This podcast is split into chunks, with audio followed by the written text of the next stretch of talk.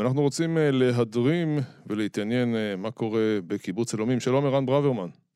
בוקר טוב. בוקר טוב, יושב ראש אה, צחי עלומים, שזה צוות חירום יישובי של קיבוץ אלומים. כמה, כמה אתם רחוקים מהגדר? שלושה וחצי קילומטר. היית שם בשבת, מתי אתה כן. מבין שקורה משהו שונה לגמרי מכל מה שקרה עד עכשיו? ראשית כל, אה, עוצמת הטילים שהתחילה באזור שעה שש וחצי, זה הייתה משהו שאפילו הוותיקים שלנו לא מורגלים, הכמות המסיבית שהייתה והיירוטים שאנחנו מכיפת ברזל על ידינו, זה כבר היה נשמע משהו חשוד. לא עבר הרבה זמן, אחרי 20 דקות כבר שמענו ירי בתוך המשק, אז הבנו שזה כבר, אה, זה בכלל דבר שאנחנו לא מורגלים אליו. אתם קיבוץ דתי כמובן, חג, שמחת תורה, כן. אה, אווירה שונה לגמרי. נכנסו מחבלים לתוך הלומים. אמת? בדיוק ככה. ראית אותם? אני אישית ישבתי בחמ"ל, ראיתי אותם דרך מצלמות, אבל uh, החברים שלנו שנלחמו לא רק ראו אותם, גם נלחמו איתם וגם פגעו בהם וגם נפגעו. כמה נפגעו מהלומים? הכיתת כהנות, שלושה לוחמים שלנו נפגעו, ברוך השם עכשיו הם בסדר, ונפגע גם עוד, uh, עוד uh, חבר עלומים שחדרו אליו הביתה. וואו. כמה, מה, מה, מה, מה אתה, מה, מה עובר בראש? פתאום אתה רואה מחבלים בשבילים של הקיבוץ, ואני מכיר את קיבוץ אלומים, קיבוץ יפהפה, מטופח מאוד. מה, זה משתק, זה מצמית, לא?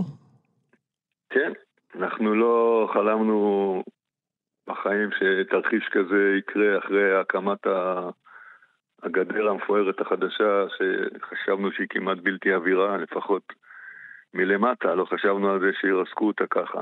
ויותר בזמן האחרון אנחנו התרגלנו לרחפנים, לרקטות, וגם כשהיה לנו תרגילים של כיתת כוננות ו- ותרגלנו חדירה של מחבלים, אנחנו חשבנו שזה ככה, מה שנקרא, בתיאוריה. אה, קיבלנו את זה, מה שנקרא, בפנים. אז אתה יושב בחמ"ל, אתה מבין את, אה, את גודל אה, הסכנה, מה אתה עושה? אנחנו, התפקיד שלנו לנסות uh, לעזור כמה שיותר ללוחמים. החבר'ה, כיתת כהנות שלנו תפקדה בצורה שחבל לדבר בכלל, אין מה לדבר. הצילה את המשק חד משמעי. בוא נדבר, תסביר מה הם עשו, ניתן להם את מלוא כיתת הערכה. כוננות שלנו הצליחה לבלום את המחבלים, מה שנקרא על הכביש המפריד בין הצד המשקי לצד של הבתים של החברים. אם היו עוברים פנימה ב- לתוך בתי החברים, אז לצערי הרב, אז המצב שלנו היה דומה לקיבוצים השכנים שלנו. כלומר, הם- אה, הם היו לא עם אקדחים, נשק אה, ארוך קנה? הם אחרי שהקפיצו אותם, היו צריכים ללכת לנשקיה, לקחת את הנשקים, כי הם הנשקים הם לא בבתי החברים, גם לא של הכיתת כוננות, הם נעולים בנשקיה. אז? אחרי, אחרי שהקפיצו אותם הרבש"ץ, הם היו צריכים לרוץ לשם, לקחת את הנשקים, את הציוד, להזדווד, ואז להתחיל להתפרץ ברחבי המשק ולרוץ מ... מאזור חדירה לאזור חדירה, כי הם אה, נכנסו מכמה מקומות. ניסו להיכנס מכמה מקומות, יש מקומות שהם כבר היו בתוך הקיבוץ, יש מקומות שהם היו על הגדרות. זה פשוט ירו בהם וחיסלו מחבלים. כן, התנהל קרב. הם ירו וירו חזרה. אה, כן, בסדר גודל של 13 חבר'ה שלנו, כיתת כהנות, פלוס כמה חיילים שמשוחררים התנדבו, שהיו במקרה בא- באותו זמן. היה גם איזה מזל פה, שבגלל שמחת תורה זה חג שכמעט אף אחד לא נוסע, אז כל, כל כיתת כהנות כמעט הייתה. אם זה היה חג ראשון, אני מניח שהיינו הרבה פחות לוחמים שלנו. הם uh, הצליחו להיכנס uh, באזור המשקי של המשק, איפה שהיו המגורים של העובדים הזרים, ושם באמת הם uh, עשו נזק גדול מאוד. לשמחתנו הרבה, הם לא הצליחו לחדור, חוץ מלדירה אחת, ואז גם כן הרגו שני חבר'ה שם, את שני המחבלים שנכנסו.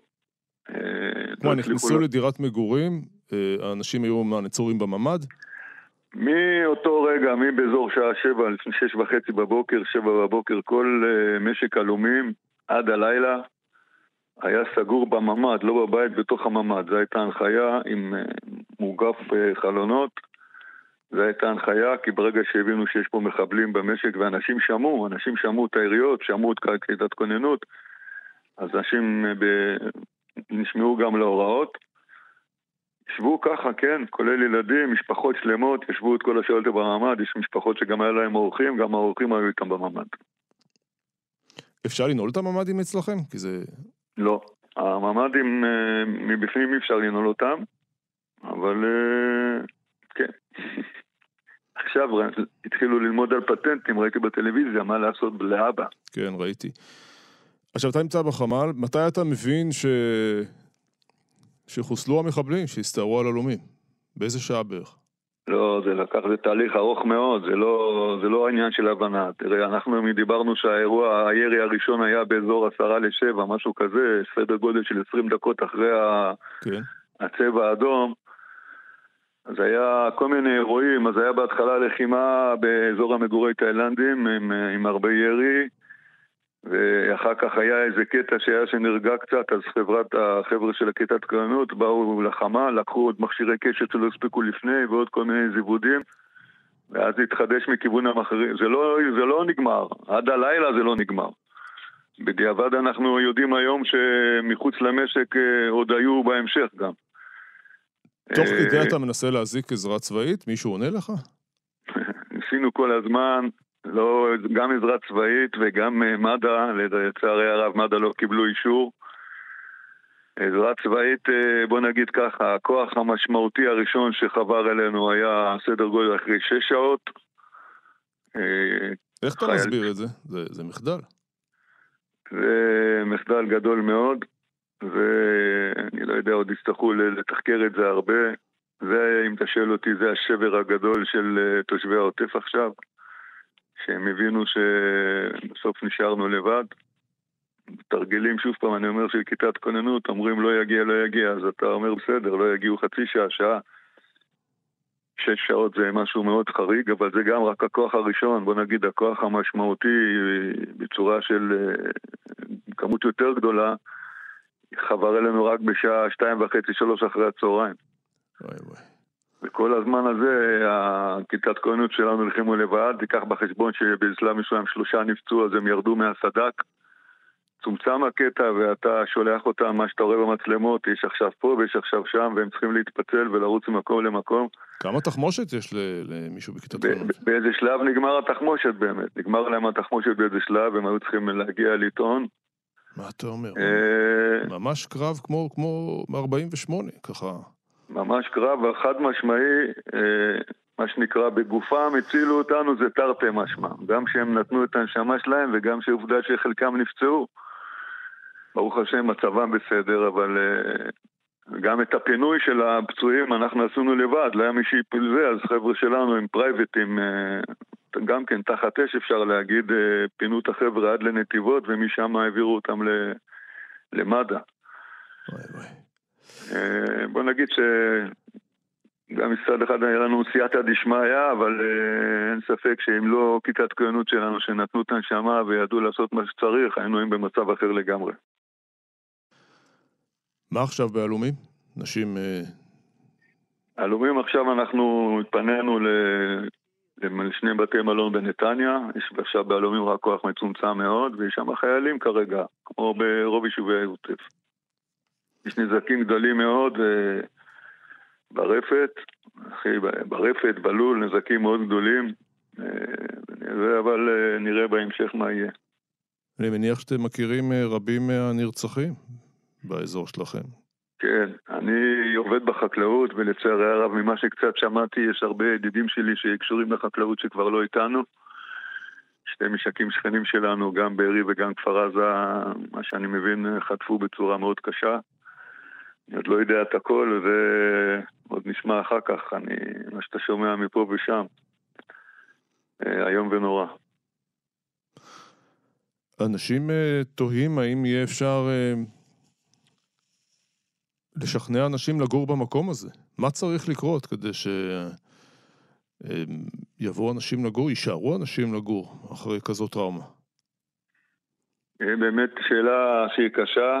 אני מניח שזה קשור הרבה בחוזק שהיה מראש ליישובים ולאנשים, אבל גם המדינה וגם הצבא יצטרכו לעשות הרבה, כי כמו שאני אמרתי, אנחנו כבר רגילים להרבה סבבים, בוא נגיד ככה, זה לא משהו אחד, ותמיד אחרי סבב יש את הזמן שלוקח להירגע.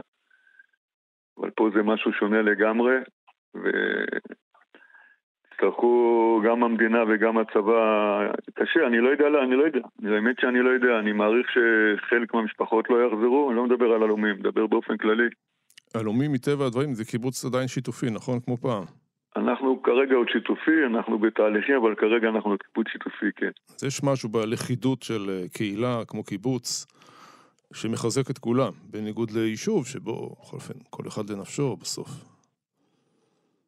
זה נכון מאוד, נכון, זה מה שגם החזיק אותנו עד עכשיו, ולכן אני גם אומר שקהילות שלפי דעתי בין הקיבוצים שהיו מחוזקות יותר, סביר להניח שיעברו את זה יותר קל, קהילות שהיו קצת פחות יהיה להם יותר קשה, אבל uh, אני יכול uh, בהחלט להבין מי שיהיה לו חשש. זה...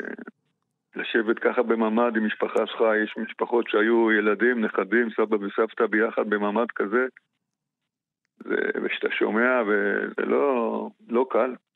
לא קל. יש לו לדבר על מה שקרה בבארי ובמקומות נוספים. פשוט טבח, אין אה, מילה אחרת. נכון. ירן ברוורמן, יושב ראש צוות חירום יישובי של הקיבוץ, קיבוץ עלומים. אה, מה נאמר? נצדיע לכם ולמציליכם, חברי כיתת הכוננות. תודה רבה. תודה רבה, ושלא נשמע מדברים כאלה עוד. אמן.